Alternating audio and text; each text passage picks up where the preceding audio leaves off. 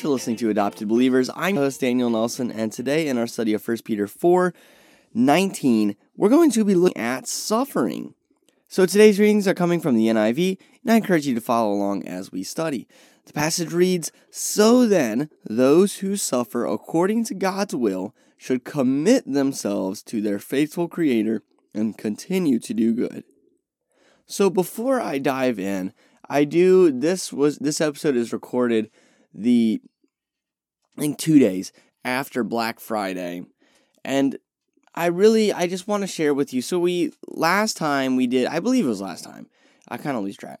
last time I think we recorded an episode on, you know, why why I don't like why spending of your money um, and oh, it was like not feeding your lust of the flesh, lust of the eyes, and that's how it re- related. There you go. See, I remember, I remember this stuff, man. Y'all need to take notes.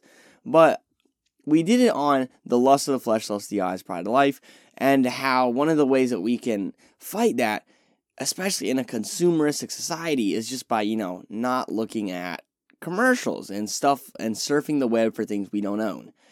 And so it was Black Friday and I had set myself a budget, okay? I had done some work for someone and I was getting a set amount of money. And so I had that as my budget. And I was able to go Black Friday shopping and get like, you know, the thrill of buying something. I was able to get that, but without the pain of losing money because I was like, this money, granted, this was a side job. So, like, it it didn't go into my bank account and then come back out. You know, like if it were just my normal paycheck, it might feel a little bit worse. But like it was a side job, extra job, extra money that I was able to just, you know, put in giving to other people. It was literally like the giving part without the losing of money part. It was just, it was a great feeling. I went, I got an expensive gift for someone and they swiped my credit card and I didn't even feel bad about it. Like I'm a cheap person but like I was like, you know what? I budgeted for this. This is not hurting me. And oh my goodness, it felt so good. So next time, next Christmas, budget your money and then just feel the joy of like, you know what? I'm not losing anything. I already set this aside. Oh, it feels so good.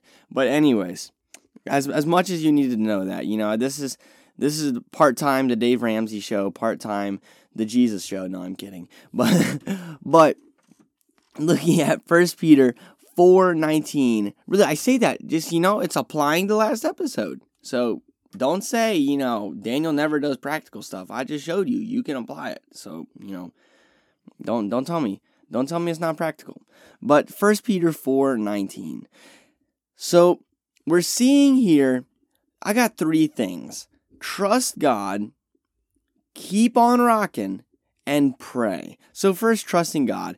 This the whole book of First Peter really or well the first uh, the letter of First Peter is written to people who are suffering. It is written to a suffering people. Like if you don't even have to look at the introduction, it's just throughout the book. It's uses language of suffering, endure trials. You know, First Peter 1 1, to God's elect, exiles scattered throughout the provinces, and then list a few.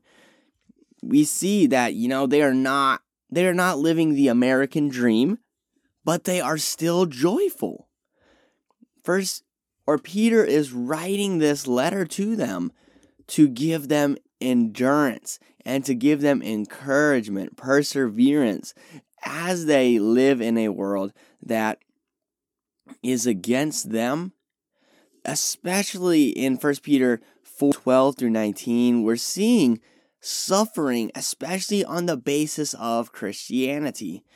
And it's not just this, you know, this passage does not only apply to that, but it is a really good reminder, especially for us in a society that is increasingly hostile towards Christianity.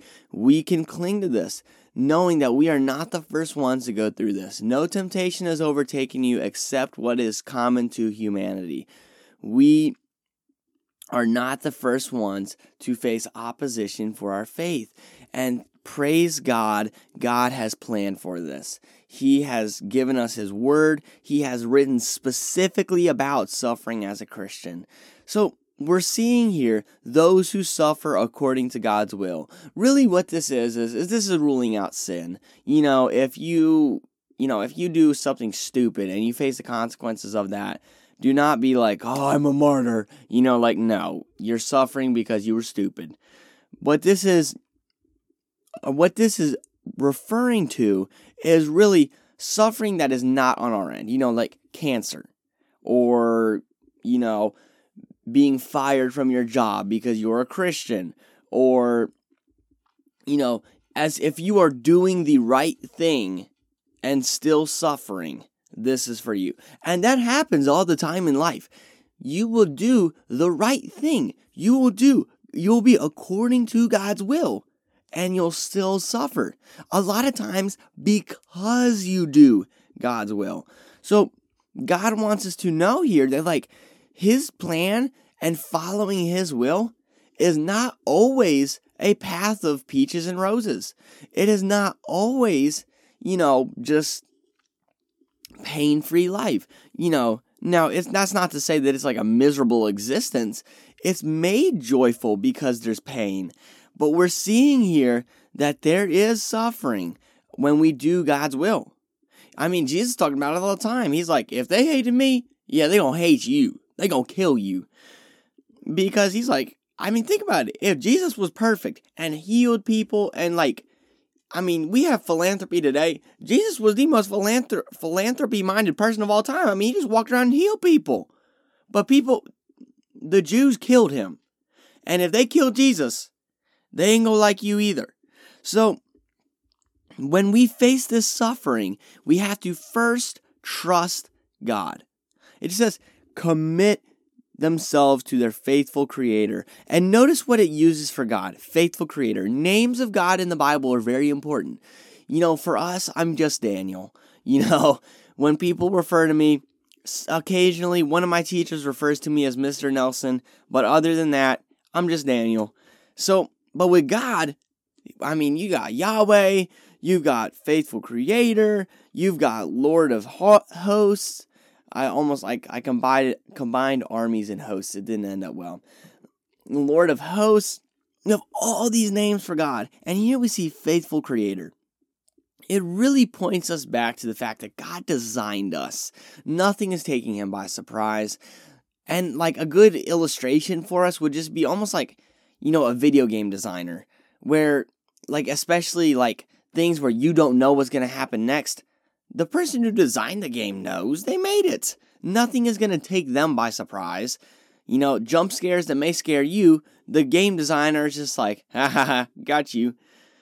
Or, you know, they see it coming. When the scare comes, they're just like, oh, I plan that. You know, and now that's not to say that God is like designing these sufferings and you're also like, haha, got you. You know, so that's where this analogy kind of falls apart. But God knows exactly what's going to happen to you. Nothing is taken takes him by surprise. He planned it. And in, unlike, you know, this video game designer who's like, "Got him," you know, God is using this suffering to grow you. Romans 8. God works out all things for the good of those who love him.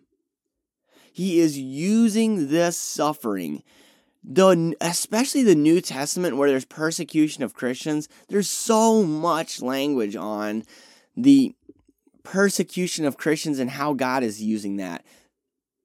Trust God. Trust that He's using this, what seems to you senseless suffering, to grow you and to get Himself glory and to grow you. Because realize that God's glory and your good are inextricably linked because God is glorified by making you look more like Christ. You know, we often talk about how, you know, God is working for your good and his glory as if they're like two separate things. Like that's they go together. The better you are, the better God looks. Like and it's now me, don't get me wrong, you know, God is not like out to prove something by making you look like Christ. You know, that's not like, he's not like, oh, I need you to look good or else I look bad. You know, God is, God does not need the approval of people, okay? He made them. But the more that you look, the reason God is making you look like Christ is to bring Himself honor.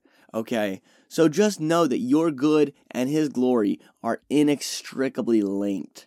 And that's great news for our suffering.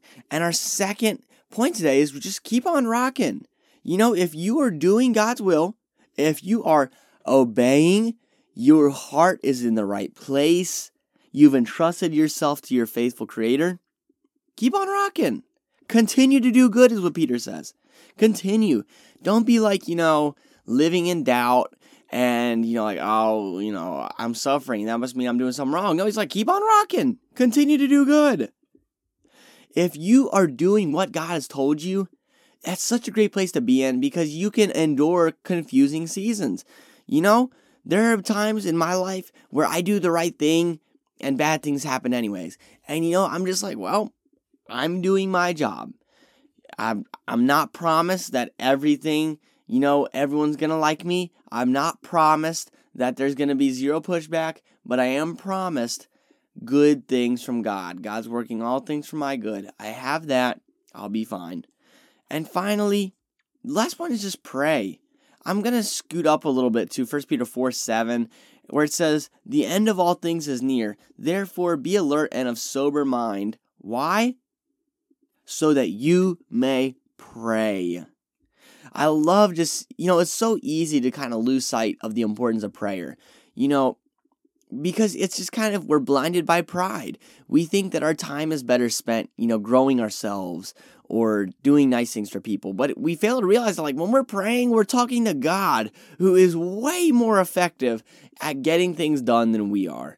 Like it instead of prayer being like this downtime, prayer is one of our most productive times because someone far more able to do things than us, God, is working. We're asking Him to do these things. Like, that's not to say that we should be praying 24 7 and literally never talking to anyone, but you got to realize that, like, prayer is giving your things to God. God is going to get a lot more done than you will. I promise you that. He gets a lot more done than I do.